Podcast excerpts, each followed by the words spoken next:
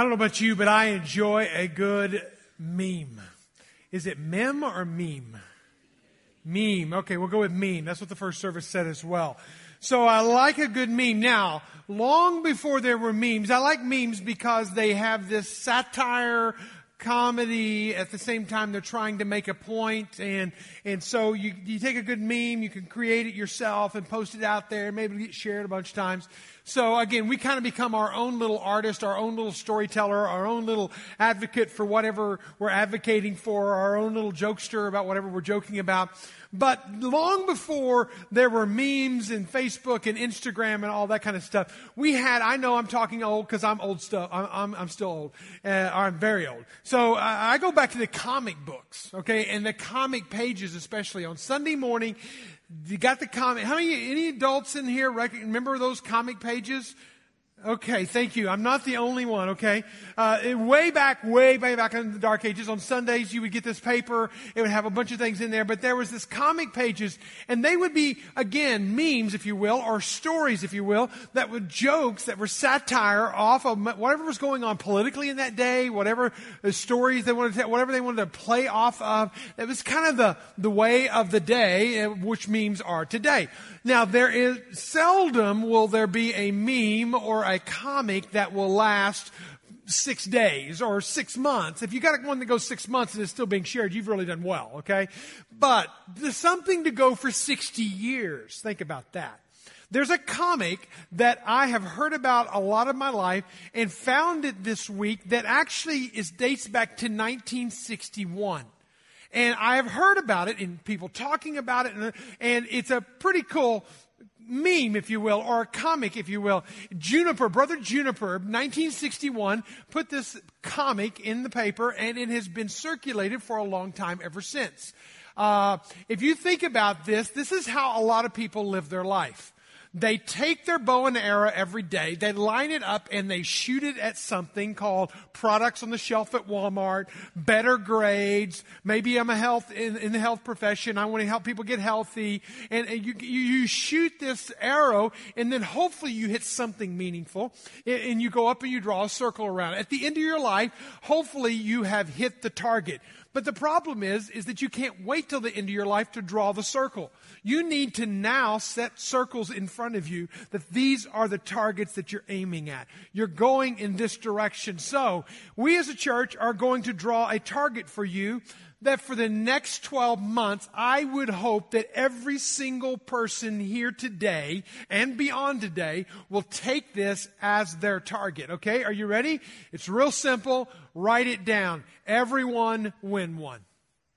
Every single one in this room who names the name of Christ, calls themselves a follower of Christ, would you take it as a goal, a target, a, a, a, desire in your heart? Ask God to give you the desire if you don't have the desire that you're going to set as a target out there that, eh, that I'm going to bring one person closer to eternity, closer to Christ, something meaningful in a deeper relationship with Christ than maybe they've ever had. I'm going to share my story, God's story. I'm going to share scripture. I'm going to be and I'm going to show and I'm going to share and I'm going to do everything everything I can, and I'm going to pray for that person. And who is that person? We've been asking that now for well over a month. Who is your one? Now, again, if you don't know today, this is fine. We're on a journey here. And you might have several ones. I have about six that I'm praying through right now. That God, who is my one? Now I can maybe keep all six on the list, if you will, but maybe I'll have three. Maybe I will narrow it down. But God is just, I'm just praying over them now. Who am I going to invest in? Who am I going to pour myself into? Who am I willing to commit myself to pray for every single day, looking for that opportunity that I might be able to share what I know about Jesus with them so that they might have a relationship like I have with Jesus? Think about that. Be challenged by that because this is a challenge from Scripture. I'd like to think that I made this up and that we're all going to take this challenge together and I was this great big innovator of this. But actually, the scripture calls us to this no less than 120 times. He calls us, commends us, commands us even to go and to share and to show Jesus in everyday conversations with everyday people. Not using those exact words, That's our description of bringing those 120 statements, if you will, together in realizing that this is a common theme from Genesis to Revelation that He wants His glory known. He wants His glory in each one of us. His presence, His reality, the density of who He is, fully alive in every human being. Now think about that. How is that going to happen? How is that ever supposed to happen that the glory, which the word glory I know is a big churchy word, but it literally means the density, the glory of God, the density of God. How can the density, the fullness of God be in a human being? How's he going to get there? Well, one of the ways is we can share it. In fact, it may be the primary way. Barna did a study, and you'll hear me quote from Barna, George Barna organization out in Ventura, California, that surveys across our land, globally, but really across America, just assessing how America's doing in various faiths, not just Christianity. And they asked a number of Christians a few years back, how many of y'all in the past 12 months have shared with someone, just one person, your relationship with Jesus and how they might have a relationship with Jesus, something along those lines. You have shared with a non-believer, somebody who's not yet a follower of Christ. 55% of those who answered the survey answered that yes, in the past 12 months, I've shared with that many people. I've shared with at least one person. So if you were here two weeks ago and you took our phone survey, you were a part of a survey, and I asked you almost identically the same question that he asked on a, on a global scale, I asked Grace Point attenders. How many of y'all in the past 12 months have shared the gospel, the good news, the, the way of salvation, your God's story in some form or fashion. How many of you shared with people? And this is the response that we got out of 361 responded in the two gatherings that we had together. This is the response. Nine people, 35 uh, people or more, uh, or excuse me, 35 people or more said nine or more people they shared the gospel with, all the way down to 101 said they didn't share it with anyone. What does this look like st- uh, from a percentage basis? 72%, now compare that to 55% nationwide, 72% of those who are part of Grace Point said that they shared the gospel with, they shared Christ's way of salvation with at least one person in the past year. Now, I can say kudos, way to go, we're beating the national average.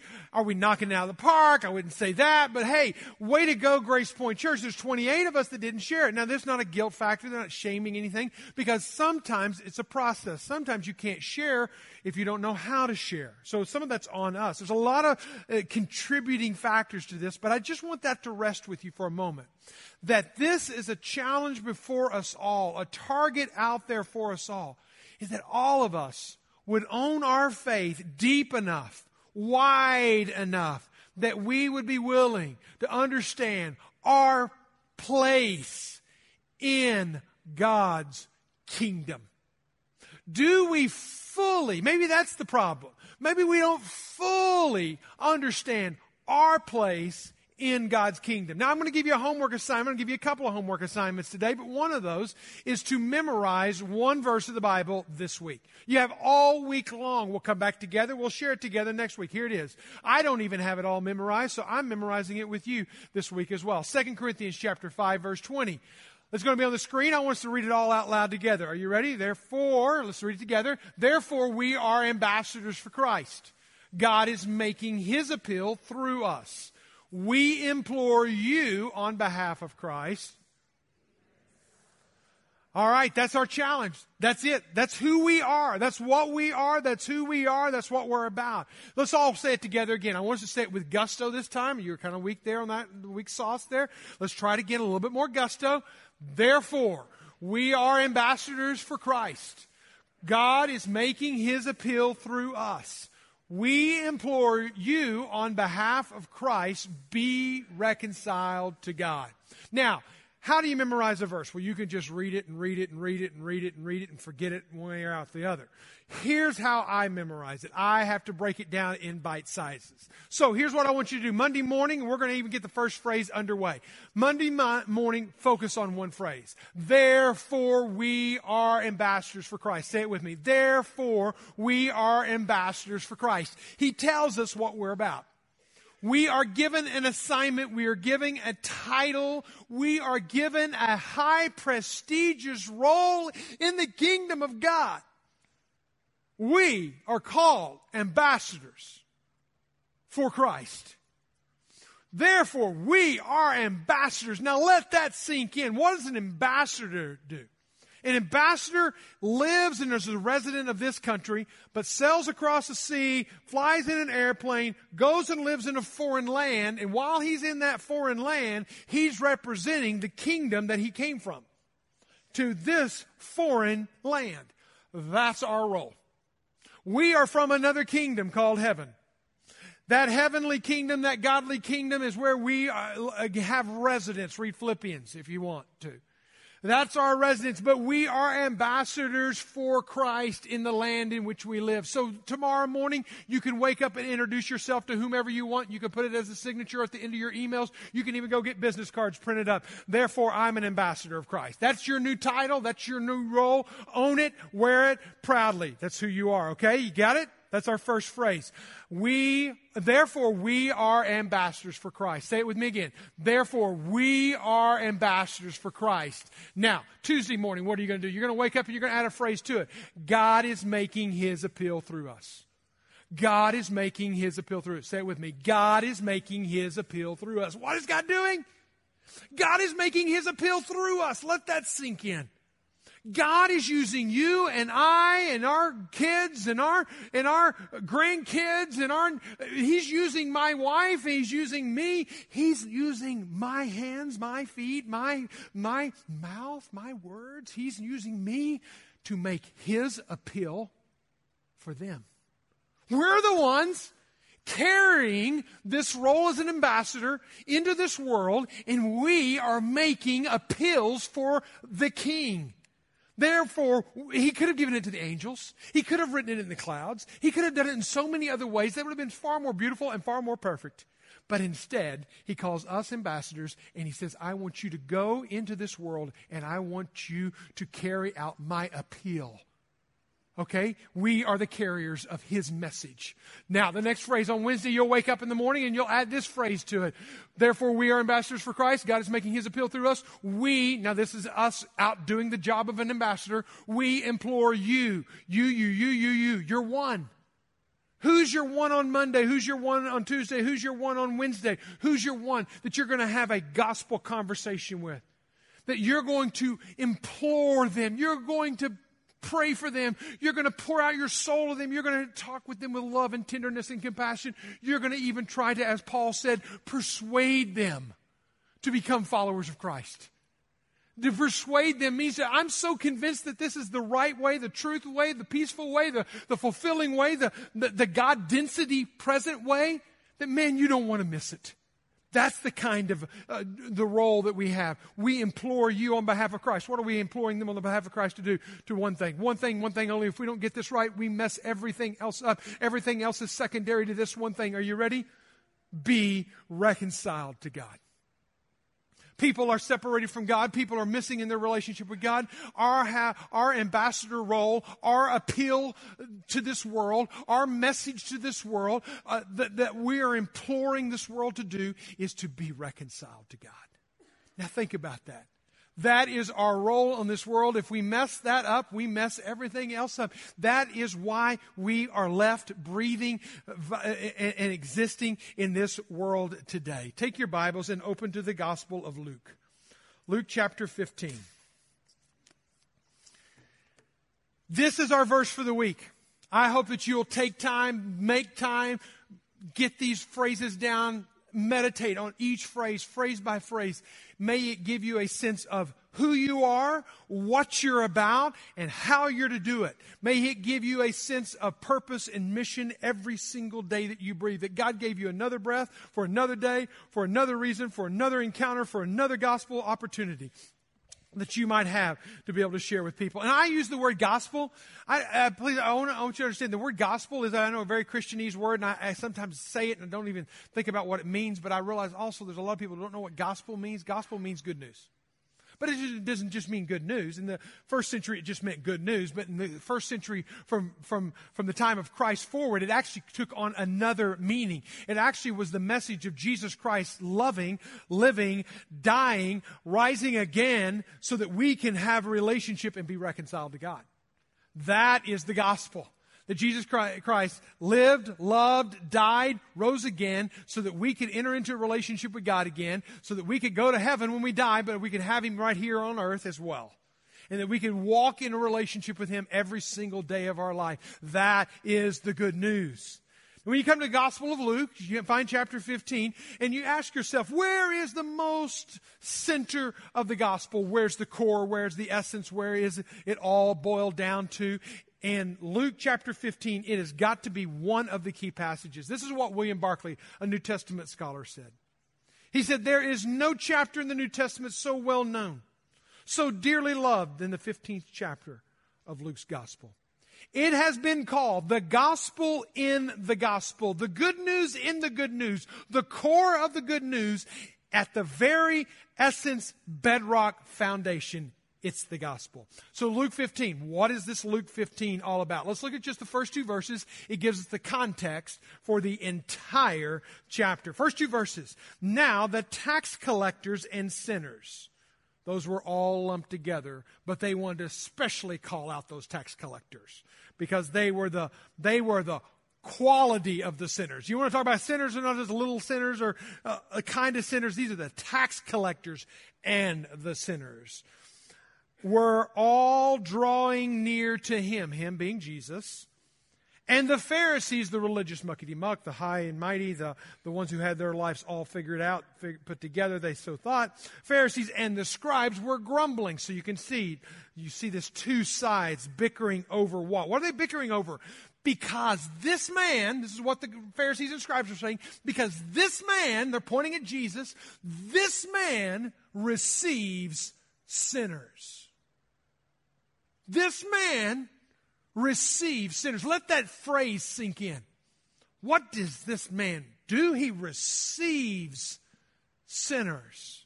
Now, this is not the only time Jesus is called to be hanging out and buddying up with and bellying up to the dinner table with uh, sinners. It's all throughout the Gospels. In fact, if Jesus had stayed in a tomb, they said this would have been his epitaph.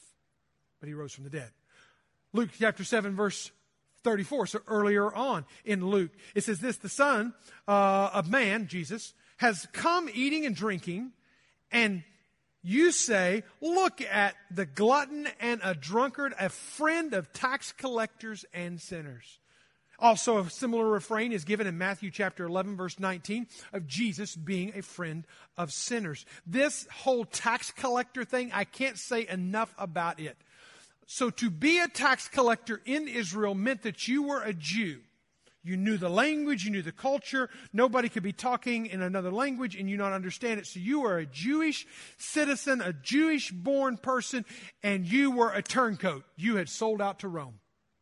Rome was now who you're loyal to. You sold out to Rome and now you're paying Rome and, and, Caesar's paying you back. You get to have both benefits of both worlds. You're a Jew in a Jewish world, but you're also a Roman acknowledged person.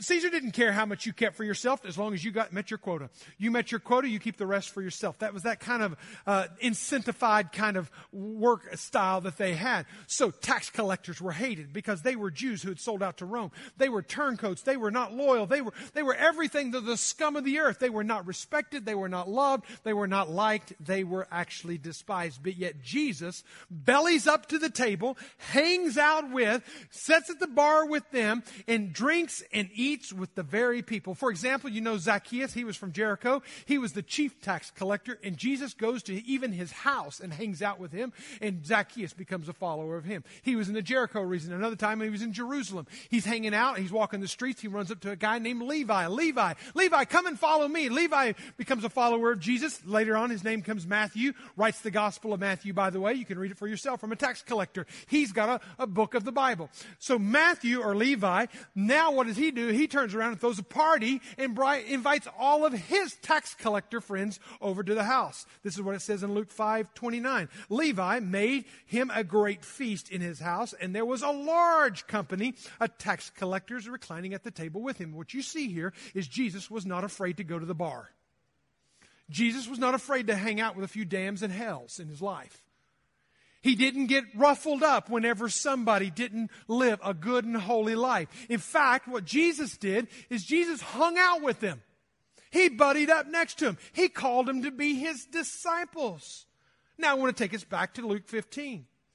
He receives sinners. This word receives is a very important word here.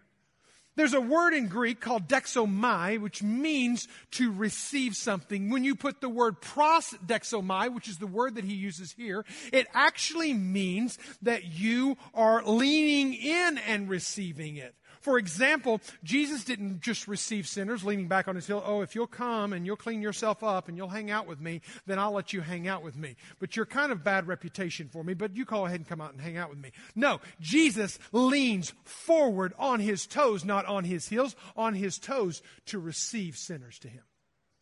He was excited about them. Josephus uses the same proxdexomai word in his own writings. Josephus, first century historian, he uses this word as at one time receiving money. Now, anybody's holding out a hundred dollar bill and handing it out to you, how many of you are going to go, no, no, no, no, thank you, I don't need a hundred dollar bill?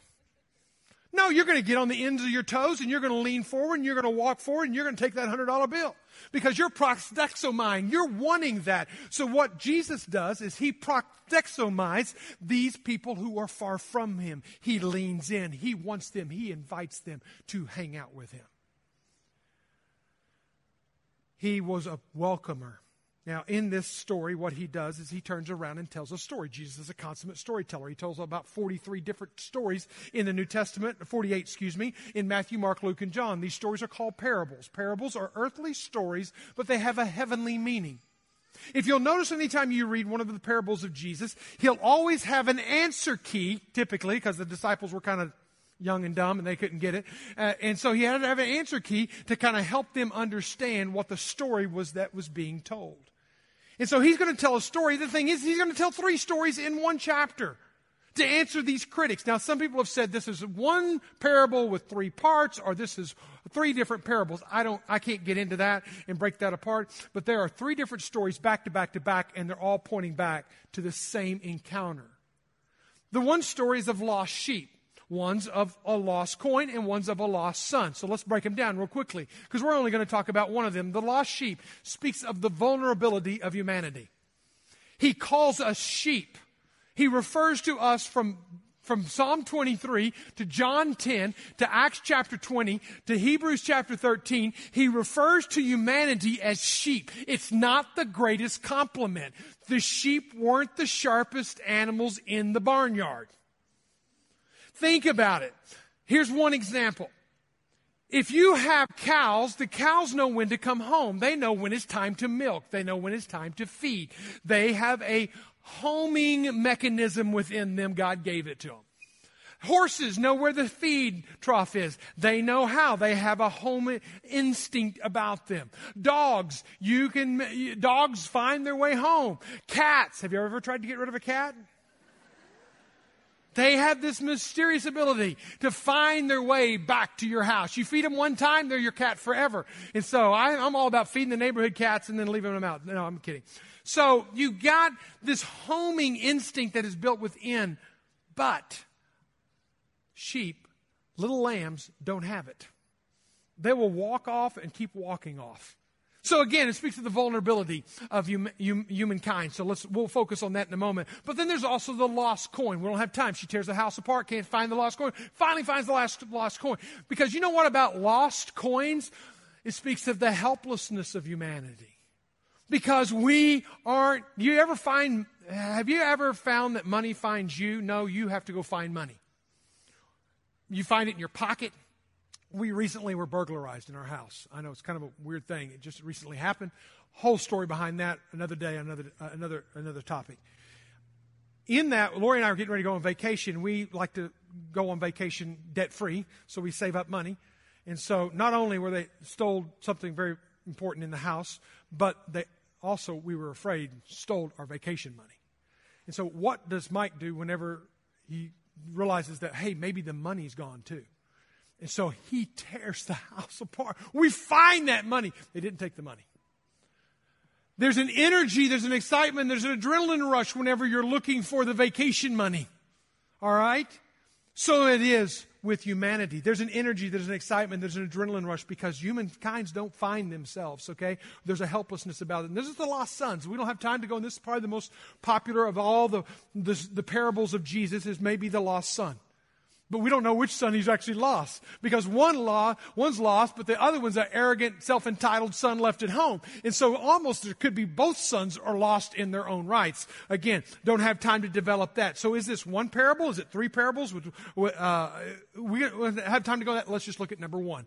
Number one, let's read the whole passage in its context because it answers this question. How significant is one? How significant is one? Here it is, chapter 15, verse 1. Now the tax collectors and sinners were all drawing near to him. And the Pharisees and the scribes grumbled, saying, This man prosdexomizes sinners and eats with them. And he told them this parable. What man, having a hundred sheep, if he has lost one of them, does not leave the 90 and 9 into the open field and go after the one that he has lost until he finds it. And when he has found it, he lays it on his shoulder, rejoicing. And when he comes home, he calls together his friends and his neighbors, saying, Rejoice with me, for I have found my sheep that was lost. Now he gives us the answer key. I said there's answer keys at the end of most of these parables. Answer keys, verse 7. Just so I tell you, there will be more joy in heaven over one sinner how significant is one? One is enough to cause a party to break loose in heaven. There is more joy in one in heaven over one sinner who repents than 99 righteous persons who need no repentance. Three reasons every one should and must be reached Everyone should and must be reached. Three reasons. One, everyone is wayward. Every one of us, including me, yours truly, including you, including your precious children that can do no wrong, and grandchildren who can do no wrong, they are wayward. As the old hymn says, prone to wander, Lord, I feel it, prone to leave the God I love. That's us. We are prone to wander. There's a proclivity towards sinfulness. There's a proclivity towards stupid. There's a proclivity towards wrong living. There's a proclivity. We just have this natural draw. It's a gravitational pull. It's a part of our nature and it's a part of the choices of life that we make. There's a proclivity and proclivity, if we're not, we don't wrestle that baby down, whatever your proclivity is, it will turn to an addiction. And when it becomes an addiction, it becomes a part of you and then it owns you. You don't wrestle it down. It's now wrestling you down. It's now controlling you. And if you're not careful, we'll relabel the addiction and we'll call it a disorder. It could be an eating disorder, a drinking disorder. It can be a sexual disorder. There's all kinds of disorders that we can call it. And I realize that I'm not making light of any of this. I'm just pointing out that every single, every last one of us has a proclivity, has a propensity towards wondering. Every last one, even that perfect son that was left at home, he himself had a spirit of entitlement. He himself had a spirit of rightness about him and wrongness about his other brother. So he was even judgmental. So again, was there two lost sons or was there one lost son? Some people carry their proclivity towards sin, their, their disorder, if you will, and they don't like that, and they wear it with pride. Literally, they'll wear their proclivity with pride pride out there. Others will wear it with shame and remorse and hold it back and hide it from others. Some people will call it their, their thorn in the flesh. Other people will call it their choice, their lifestyle, their way of living. Romans chapter 3, verse 23 calls it this. Read out loud with me. For all have sinned and fall short of the glory of God. The Bible calls our proclivities sin. The sin that we get sucked into becomes a part of us if we're not careful becomes a part of the next generation and the next generation and the next generation just like it happened in adam it's happening in you and it will happen in the next generation. Romans 5.11 read it with me. Therefore just as sin came into the world through one man death through sin read it out loud so death spread to all men because all have sinned so it started with one, but it went to two, and two went to three, and three to four, and you know the rest of the story. It ends up right in our generation, right in my time, right in my genes, right in my DNA, right in my nature, and right in my choices. It becomes a part of me. You say, oh, oh, oh am I? But by and large, I'm a pretty good person. When you stack me up next to Ted Bundy, I'm actually not that bad. You may not be as bad as Ted Bundy in your eyes. But stack yourself up next to a holy, righteous, perfect God. How are you stacking up now? Because that's the measurement of right and wrong. James chapter 2 verses 10 says it like this. Whoever keeps the whole law but yet fails in one point has become guilty of all of it. That's why even one sin separates us from God. Not all of the sins. You didn't do them all, and you may never do them all. And pray God you don't do them all. But the reality is, is that one separates us from God. And again, back to this sheep metaphor. This is not just a New Testament thing. It's a, it's, it's all the way back in the Old Testament. Isaiah chapter 53 verse 6. Follow along as I read. All we like sheep have gone astray. All of us, everyone in this room, every last one of us, we've all turned everyone to his own way. Everyone is wayward. Everyone is needing of a redemption gospel story to be told into their life. And what is that? It's the next phrase. The Lord has laid on him the iniquity of us all. So it was God who laid on him, Jesus on the cross, the iniquity of every last one of us because we chose our own way because we're wayward people. Back on the sheep metaphor, real quickly. The sheep, you think about this. This is something I had read just this week. Philip Keller has written an entire book on the shepherding, on the sheep, and understanding it even from a biblical context. And he talks about how a sheep, in an old English word, will cast itself.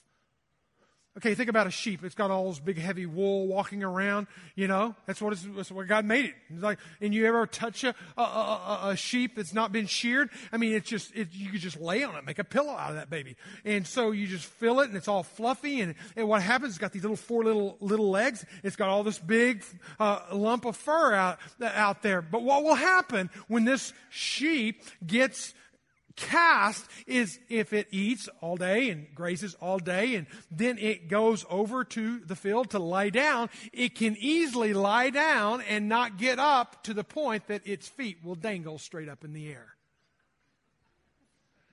And it's so top heavy that it cannot turn itself over. And can you imagine? This has got to be a great meme. Its little four little feet just dangling up in the air trying to turn itself over, but it literally cannot. That's why the shepherd is so important because the shepherd sees the cast over sheep of the lamb and he comes and he rights the lamb, gets it back on his feet, saves its life because literally what will happen to a sheep who's not being shepherded?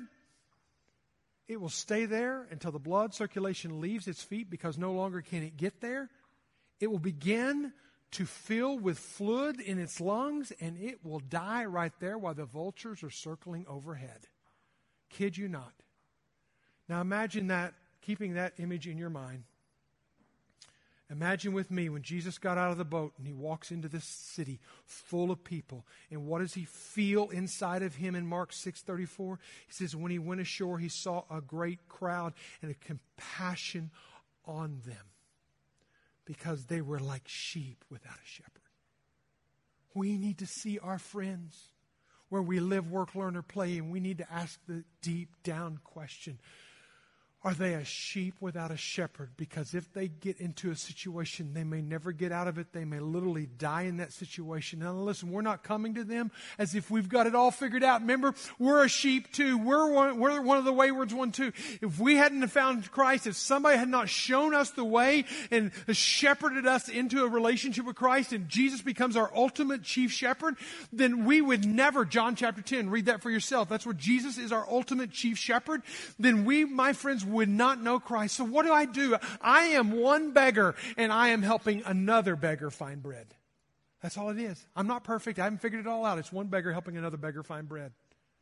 That's what, that's what it is when I share my faith. And what does it mean to share your faith? It can be as simple as me telling you about my life before Christ. I was, I myself was wayward. I myself was messed up. What was my life like before? How did I come to faith in Christ? Give me a about that epic moment, that time in your life whenever it changed everything, whenever the light came on, in the, it, it, almost as if maybe the heavens opened, your heart was full. You knew at that point you were encountering God. And if you've never had one of those moments, you need it. You need it. You can't get enough religion. You can't find enough churches. You can't read the Bible enough until you've had that epic born again experience with God Almighty. And it's a life changing moment because that's the third thing you talk about is you tell them about the difference that Christ has made in your life. You can go out and do that today to your waiter at a restaurant. You can do it to somebody at a coffee, uh, a coffee shop tomorrow. You can, you, you can do it on an elevator. You can do it in a 90 seconds, you can share your God story. And you have shared the roadmap that took you to faith in Christ. It's personal, it's not threatening. You do it prayerfully, you do it with conviction, you do it in truth, and watch what happens. Read Acts 26. When Paul did this, King Agrippa nearly became a believer of Christ. Everyone, everyone is wayward. Number two, everyone is important. We need to see that. The, the team that's in Greece right now that shared with 150 refugee women and children yesterday, our ladies shared with them. The gospel showed and shared Jesus. Every single one of those refugees that are homeless, countryless, uh, uh, that don't have anything to their name, every single one of them are important. But you know what? Your children are important. Every single one of them. And neither of them is more important than the other. Your barista who will serve you coffee on, on Monday morning that you've seen day after day, week after week, guess what? That person is just as important as the next person. Everyone is important. No one is more important than everyone.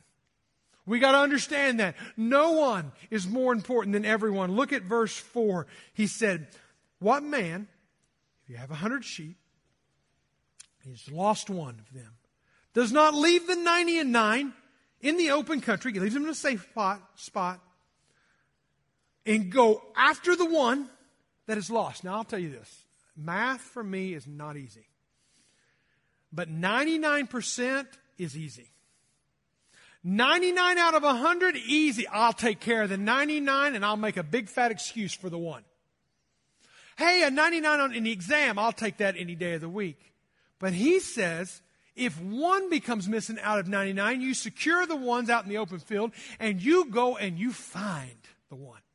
Why is that important? Because I don't have time to read it. You jot it down, but you can read it. Even in the Exodus 22 verses 10 to 13, you can read how it is written into the Old Testament law that if you are to lose a person's donkey, a person's ox, or a person's sheep, you had better bring evidence that it was stolen or that it was killed because otherwise you are responsible to pay it back. Just imagine this. As an ambassador of Christ, that I have been sent by Christ, by God, to appeal to people. I have been given a shepherding flock that I am responsible to God for, and I can't let one go missing. Who has God put in your life that He has given you responsibility? We have a son in the military. I'm thankful to God that the military says this that no man is left behind. Why does that tell me that? That tells me if a platoon goes out, if a brigade goes out, if, if a, a handful go out on patrol, that every one of them is going to be accounted for.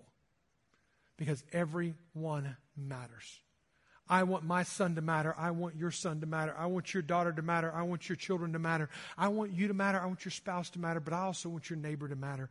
Every single one matters. Every person, David Platt said, every person this side of heaven owes the gospel to every lost person this side of hell. Who's your one? Number three, every last one is our priority.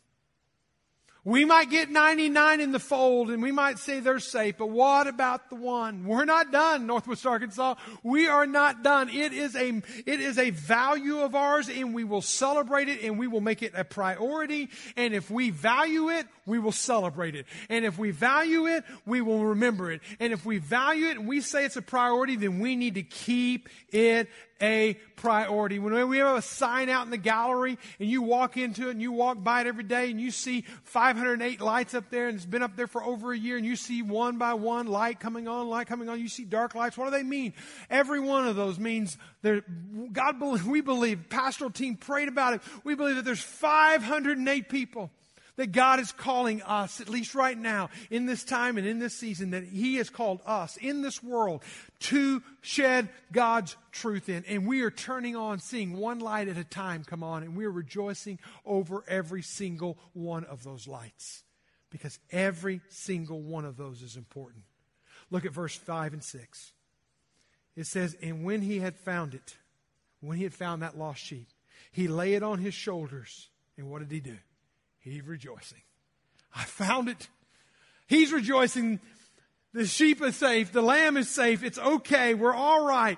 He's rejoicing. But notice this. He goes right into the next verse and he says, And when he comes home, he calls together his friends and his neighbors because it's not enough to rejoice. Have you ever throw a party for yourself? It's not that much fun. And so he's rejoicing. He's having the party. But then he calls his neighbors and his friends together and he calls them to do the same thing he's been doing. He says this in the plural rejoice with me. I've been rejoicing. I want you to rejoice with me. He makes it a party. We are going to celebrate. Whenever I look across Northwest Arkansas, and again, back to Barna, Barna says 34% of Northwest Arkansas will not be in a church today, nor next Sunday, nor the next Sunday. They don't go to church. They don't some of them don't even believe in Jesus. Some of them have given up on the church. They haven't given up on God, but they've given up on the church. But 34% of Northwest Arkansas, it says that, listen, not only is it 1% not reached, 34% are not reached. And we need to be about it as a church and as individuals. We need to be about this. We're not being perfect. We are one beggar helping another beggar find bread. And I can tell you, where you live, work, learn, or play, you can turn it into your mission field. I love the McCords, and I saw Sarah just between services.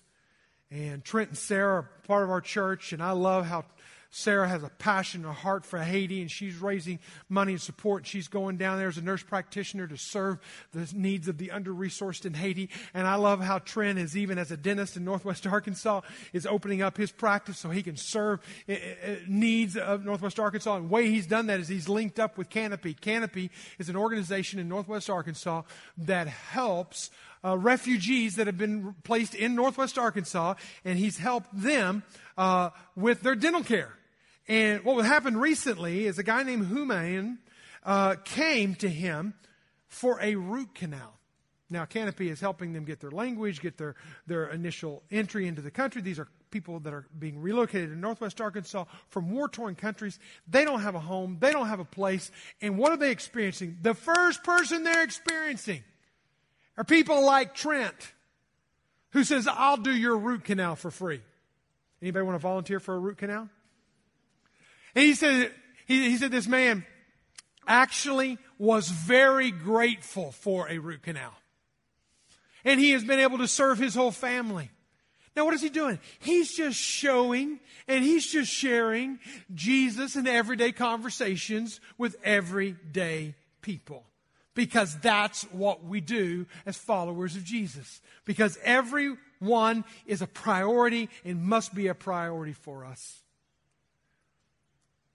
2 Peter chapter 3 verse 9 not wanting anyone to perish but everyone to come to repentance. Everyone matters because everyone matters to God. And if everyone matters to God everyone needs to matter to me. And that means every last one are we counting them? Yes, because everyone matters and everyone counts. Who's your one? Three one walls out there. I challenge you today, if you know who your one is, write it down. You got two ones? Write it down. Write them down. Don't give us their email address and their social security numbers and all that kind of stuff. We're not interested in that. We want you to pray for that. We want to pray with you as you pray for them. We want to see our, our, church praying for them. I'll tell you this. If their name's on that board, I will pray for their name one by one by one. I will be praying with you as you pray about going to that one and sharing with that one. Go to verse 7 and I'll end here because this is the key that unlocks the whole parable. Just so, I tell you, there will be more joy. That word joy is the same root word of the root word rejoicing and the root word rejoice in the previous verses. First of all, that man rejoices when he finds his sheep. Then he calls his friends and neighbors to rejoice. Notice this. Notice this. It keeps building. The party's getting bigger. First it's himself. Then it's his friends and neighbors. Then it goes to heaven. Everyone in heaven, I tell you that where no, there will be more joy in heaven over one sinner who repents than 99 righteous persons who need no repentance. The party just got bigger and it just got real. Because if you want to excite heaven, if you want to send heaven into, into a hallelujah celebration, if you want to send life, ch- bring people to Jesus. How do I do that? I'm just one beggar telling another beggar where to find bread. I'm just one wayward person helping another wayward person know Jesus. Because every one matters. If you're here today, you may be one of the ones who needs to have a relationship with Jesus. You can talk about your life before Christ. But you can't point to a time in your life when you ever had a life changing experience with Jesus. My challenge to you is really simple ask Jesus into your heart. I don't know what to say. There's going to be prayer partners on the back landing, across the front. We're here. Come to us. We'll pray with you. This is a journey that we want to take together with you. Then you'll have a story to tell about your life in Christ. And then you walk out into this world living sin, ready to live a changed life with Christ.